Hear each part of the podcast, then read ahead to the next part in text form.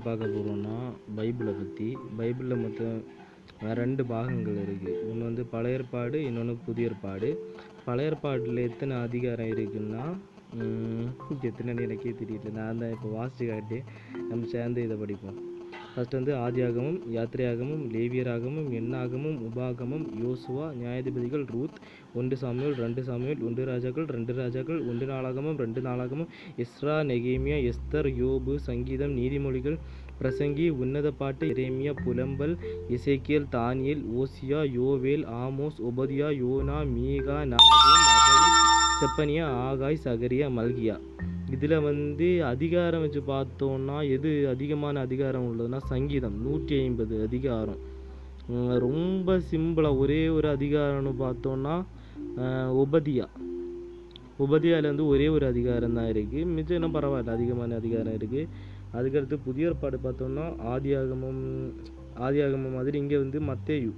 First அதிகாரம். மத்தேயு mark லூக்கா யோவான் அப்போஸ்தலரோட நடபடிகள் ரோமர் ஒன்று குருந்தியர் ரெண்டு குருந்தியர் கலாத்தியர் எபேசியர் பிலிப்பியர் கொலோசையர் தெஸ்லோனோக்கியர் ரெண்டு தெசலோனோக்கியர் ஒன்று தீமத்தேயு ரெண்டு தீமத்தேயு தீத்து பிலோமோன் எபிரேயர் யாக்கோபு ஒன்று பேதுரு ரெண்டு பேதுரு ஒன்று யோவான் ரெண்டு யோவான் மூன்று யோவான் யூதா வெளிப்படுத்தின விசேஷம். இதில் வந்து அந்த ஒரு அதிகாரம் வச்சு பார்த்தோன்னா பிலோமோன் ஒரே ஒரு அதிகாரம் தான் இருக்குது ஒன்று ரெண்டு யோவான் ஒரே ஒரு அதிகாரம்.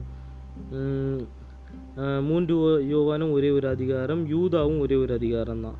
இதில் அதிகமான அதிகாரங்கள்னு நம்ம பார்த்தோம்னா ரெண்டு இருக்குது ஒன்று மத்திய இருபத்தெட்டு அதிகாரம் இன்னொன்று அப்போஸ்தலருடைய நடவடிக்கைகள் இருபத்தெட்டு அதிகாரம். இதுதான் பைபிளோட ஸ்டார்டிங் விஷயம்.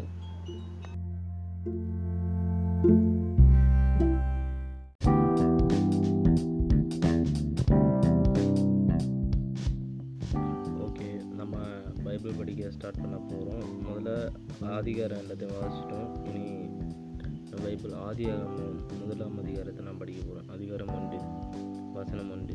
ஆதியிலே தேவன் வானத்தின் பூமியை சிருஷ்டித்தார். பூமியானது ஒழுங்கின்மையும் வெறுமையுமாய் இருந்தது. ஆழத்தின் மேல் இருள் இருந்தது. தேவ ஆவியானவர் சிட்டத்தின் மேல் அசைவாடி கொண்டிருந்தார். தேவன் வெளிச்சம் உண்டாக கடவுது என்றார். வெளிச்சம் உண்டாயிற்று. வெளிச்சம் நல்லது என்று தேவன் கண்டார் வெளிச்சத்தையும் இருளையும் தேவன் வெவ்வேறாக பிரித்தார். தேவன் வெளிச்சத்துக்கு பகல் என்று பெயரிட்டார் இருளுக்கு இரவு என்று பெயரிட்டார்.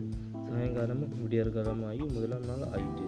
பின்பு தேவன் ஜலத்தின் மத்தியில் ஆகாய விரிவு உண்டாக கடவுது என்றும் ஒரு ஜலத்தின் ஜல ஜலத்தினின்று ஜலத்தை பிரிக்க கடவுது என்றும் சொன்னார். தேவன் ஆகாய விரிவை உண்டு பண்ணி ஆகாய விரிவுக்கு கீழே இருக்கிற ஜலத்திற்கும் ஆகாய விரிவுக்கும் மேலே இருக்கிற ஜலத்திற்கும் பிரிவு உண்டாக்கினார். அது அப்படியே ஆயிற்று. தேவன் ஆகாய விரிவுக்கு வானம் என்று பெயரிட்டார். சாயங்காலமும் விடியற்காலமாகி இரண்டாம் நாள் ஆயிற்று. பின்பு தேவன் வானத்தின் கீழே இருக்கிறது ஜலம் ஊரத்தில் சேரவும் வெட்டாந்தரை காணப்படவும் கடவுது என்றார். அது அப்படியே ஆயிற்று. தேவன் வெட்டாந்தரைக்கு பூமி என்றும் சேர்ந்த ஜல சமுத்திரம் என்று பெயரிட்டார். தேவன் அது நல்லது என்று கண்டார். அப்பொழுது தேவன் பூமியானது புல்லையும் விதையும் பிறப்பிக்கிற பூண்டுகளையும் பூமியின் மேல் தங்கள் தங்கள் விதை கனிகளையும் தங்கள் தங்கள் ஜனத்தின்படியே கொடுக்கிற கனி விருட்சத்தையும் முளைவிக்க கடவுள் என்றார். அது அப்படியே ஆயிற்று. பூமியானது புல்லையும் தங்கள் தங்கள் ஜாதியின்படி விதைக்கிற பிறப்பிக்கும் பூண்டுகளையும் தங்கள் தங்கள் ஜாதியின்படியே தங்களின் தங்கள் விதையுடைய கனிகளையும் கொடுக்க விருட்சங்களை முளைப்பித்தது. தேவன் அது நல்லது என்று கண்டார். சாயங்காலம் விடியற்காலமாகி மூன்றாம் நாள் ஆயிற்று. பின்பு தேவன் பகலுக்கு இரவுக்கும் வித்தியாசம் உண்டாக கடவுள் வானம் என்கிற ஆகாய விரும்பி சுடர்களையும் உண்டாக கடவுள். அவைகள் அடையாளங்களும் காலங்களையும் நாட்களையும் வருஷங்களையும் குறிக்கிறதற்காகவும் இருக்க கடவுது என்றார். அவைகள் பூமியின் மேல் பிரகாசிக்கும்படிக்கு வானம் என்கிற ஆகாய விரிவிலே சுடர்களாக இருக்க கடவுது என்றார். அது அப்படியே ஆயிற்று. தேவன் பகலை ஆள பெரிய சுடரும் இரவை ஆள சிறிய சுடரும் ஆகிய இரண்டு மகத்தான சுடர்களையும் நட்சத்திரங்களையும் உண்டாக்கினார். அவைகள் பூமியின் மேல் பிரகாசிப்பிக்கவும் அகலை இரவை ஆளவும் வெளிச்சத்துக்கு இருளுக்கும் வித்தியாசம் உண்டாகவும் தேவன் அவைகளுக்கு வானம் என்கிற ஆகாய விரிவிலே வைத்தார்.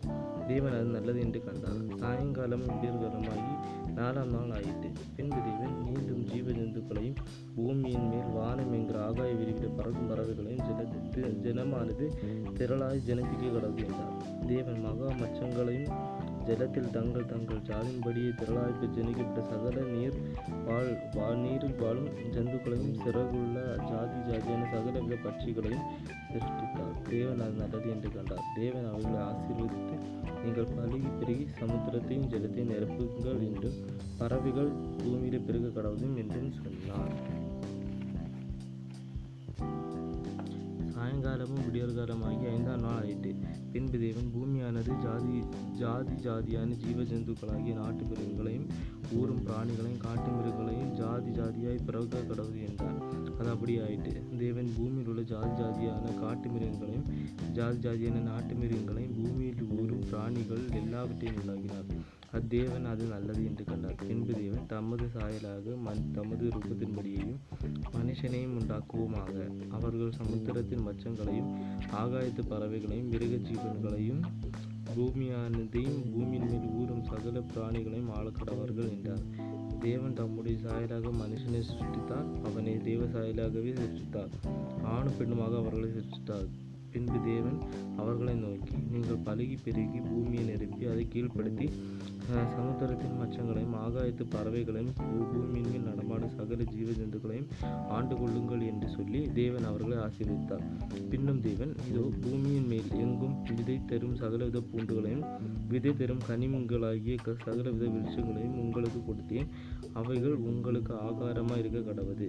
பூமியில் உள்ள சகல ஜீவ ஜீவன்களுக்கும் ஆகாயத்தில் உள்ள சகல பறவைகளுக்கும் பூமியின் மேல் ஊறும் பிராணிகள் எல்லாவற்றிற்கும் பசுமையான சகல வித பூண்டுகளையும் ஆகாரமாக கொடுத்தேன் என்றார். அது அப்படியே ஆயிற்று இப் அப்பொழுது தேவன் தாம் உண்டாக்கின எல்லாவற்றையும் பார்த்தார். அது மிகவும் நன்றாக இருந்தது சாயங்காலம் விடியற்காலமாகி அது ஆறாம் நாள்